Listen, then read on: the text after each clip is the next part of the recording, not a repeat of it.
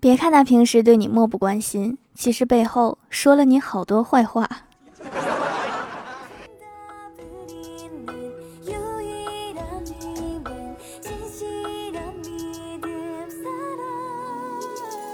Hello，蜀山的土豆们，这里是全球首档古装穿越仙侠段子秀《欢乐江湖》，我是你们萌到萌到的小薯条。早上吃饭的时候，老妈说手机没费了，让我去营业厅给她交话费。我寻思营业厅和单位不同路，我就用微信给她交了一百。结果刚交完，我妈就喊我说：“哎，你不用去了，不知道哪个傻子刚才给我交了一百。”妈，是我呀，我在网上交的。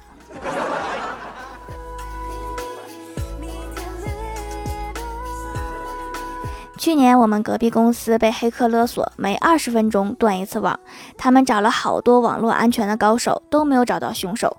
最后发现黑客是买通了保安，每二十分钟拔一次网线，竟然是物理攻击。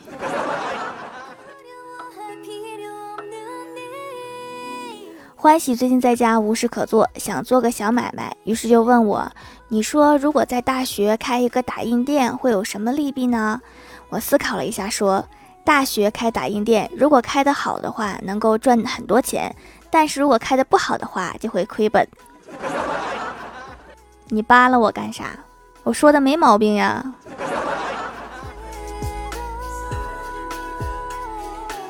去年年末，公司没有什么业务了，但是也不敢放假，大家都在办公室发呆。郭大侠就提议说：“要不咱们打会儿牌吧？”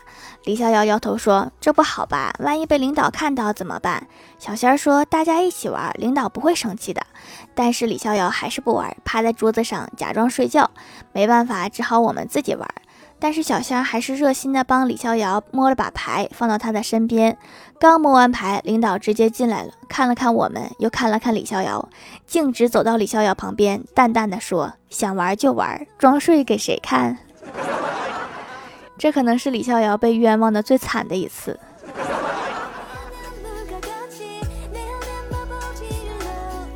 我哥有一个广西的朋友，有一次他来我们这儿办事儿，顺便看看我哥，就一起出去吃了个饭，点了一盘田螺。他朋友夹起来一个西，说这个是公的，又夹起来一个西，说这个是公的。我想这个人这么厉害呀，田螺都能分出公母。后来我哥跟我提起这件事情，才知道原来他说的是空的，原来是口音的问题。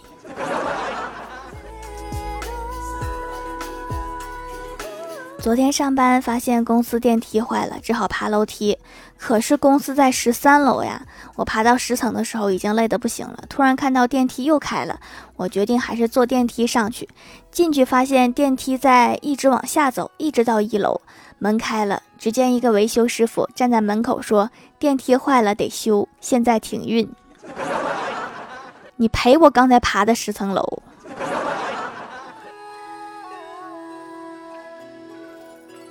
今天开会，每一个人一张表，对领导匿名评测。小仙儿看了看周围，刷刷刷写了一大堆领导的毛病，收上去之后，领导大体翻了翻，突然他停下来说：“有些同志工作好几年了，字还是写的这么难看。”然后冷冷的看了小仙儿一眼。完了，小仙儿明天要加班了。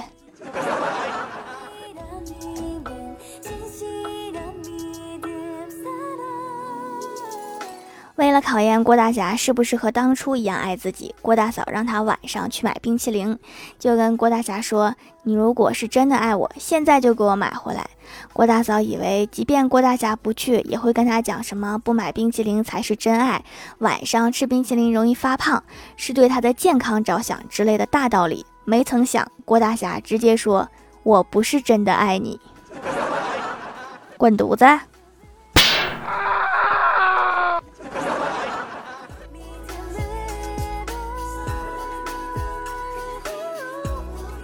在学校，郭晓霞送了一个发卡给她喜欢的女孩，然后问她的老师：“老师，老师，西西的发卡好看吗？是我送给她的。”老师说：“好看呀，你怎么不送给老师呢？我也想要。”郭晓霞说：“那等你长她这么好看的时候再说吧。”太随他爸了，好直啊！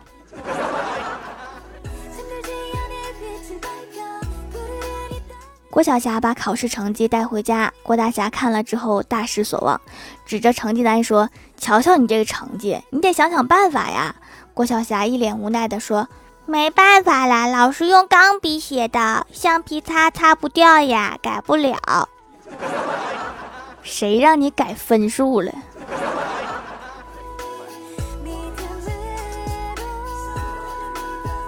看别人家孩子吃药都得追好几条街的喂，打针也是全家齐上阵，还不一定能制服孩子。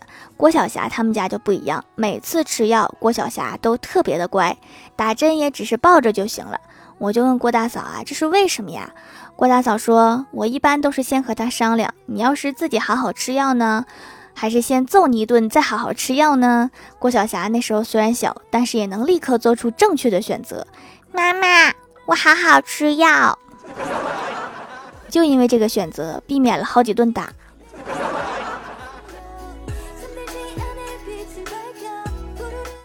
郭大嫂最近在看《高唐小天文》，今天出门前，她跟郭大侠说：“霞霞，你跟我说个叠词呗。”郭大侠莫名其妙的看了他一眼，说：“拜拜。”还真是叠词。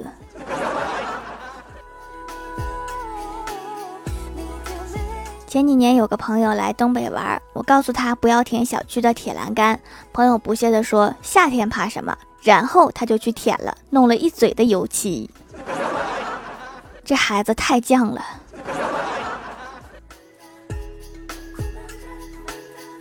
要说路痴，我只服欢喜。我俩有一天逛完街回家有点累，决定打车回家，叫了个专车。地图上看到那个车就在我们附近，但是师傅不熟悉这边的路，打电话给欢喜问路。于是，在欢喜热心的指导下，五分钟就能过来的路，足足绕了半个小时。接了个十块钱的单，跑了三十多的油。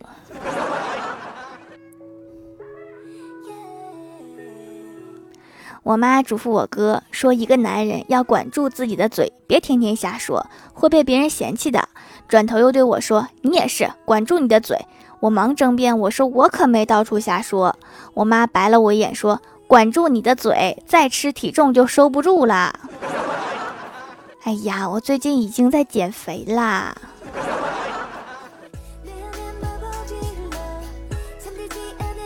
Hello，蜀山的土豆们，这里依然是带给你们好心情的欢乐江湖。点击右下角订阅按钮，收听更多好玩段子。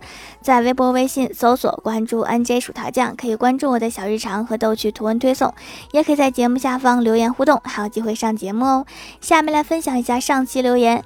首先第一位叫做飞梦乐师，他说：“薯条薯条，我和我同学买了四。”四支盲笔，我们两个各两支，他两个隐藏，我两个秋香。什么玩意儿？什么是盲笔？是盲盒吗？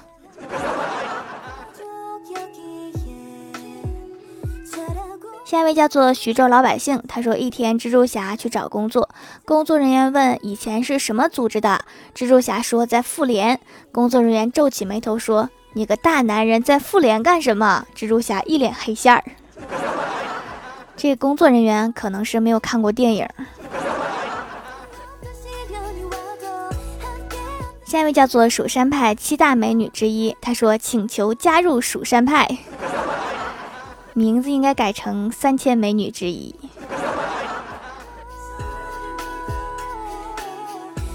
下一位叫做九个啾啾啾，他说看到掌门店里有两种美白的皂，挑选了半天，觉得中药成分的比较快。下单之后物流也太快了，隔天就到了，使用起来一点都不干，还有滋润的效果。洗完脸没有着急涂抹保湿水，特别等了一会儿，竟然也不会变干燥，滋润效果非常好。美白还要持续使用一段时间才知道，但是相信掌门一定不会错的。加油，白了回来追评哦，亲。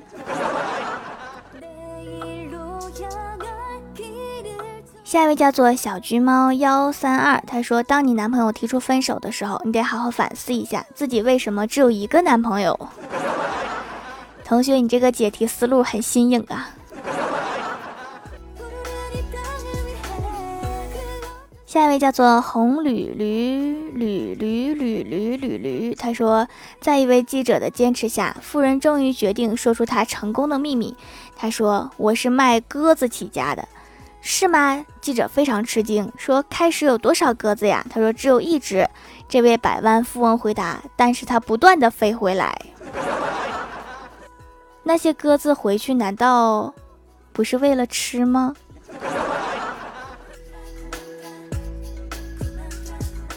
下一位叫做可达鸭呀，他说在火车轨道捡到牛肉干，飞机场的八宝粥，农村里的巧克力豆千万不能吃，别问我为什么。为什么呀？下一位叫做无锡小博，他说听节目买了手工皂，到货我奶奶端详了很久，告诉我这个他也会做，叫猪胰子。我有点懵，猪的胰腺都能洗脸了吗？上个世纪什么科学水平？小薯条做的手工皂用的真不错，去黑头效果特别棒，肉眼可见的变干净。话说那个猪胰子不是猪的胰腺，亲，你这个理解真降糖啊！猪胰子是猪油做的皂，我但是我这个是精选的有护肤功效的植物油，还是有差距的。下一位叫做上官婉化，他说：“别再问我是不是分手了，我再次澄清，事实是我丧偶了，好吗？”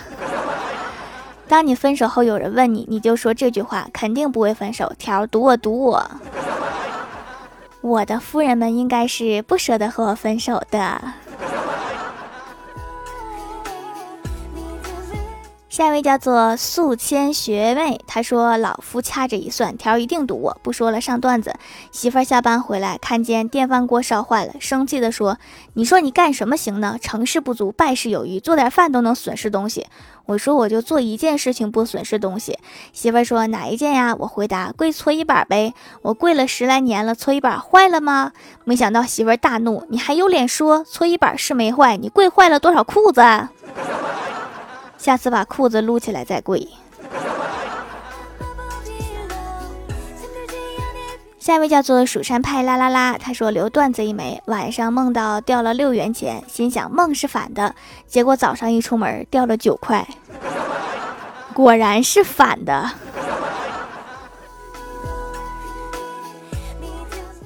下面来公布一下上周六一九级沙发是纳神 SZ，他说盖楼的有蜀山派干饭酱鱼子酱，蜀山派啦啦啦素谦学妹，画本写小说的圣虎白泽，一颗大小白菜玉孩，加楼罗的皮皮诗，红吕绿吕绿吕驴，飞梦乐师条条的鼻涕泡，感谢各位的支持，记得订阅打 call 点赞评论分享五星好评啊！好了，本期节目就到这里了。喜欢我的朋友可以支持一下我的淘宝小店，淘宝搜索店铺“蜀山小卖店”，数是薯条的数就可以找到啦。以上就是本期节目全部内容，感谢各位的收听，我们下期节目再见，拜拜。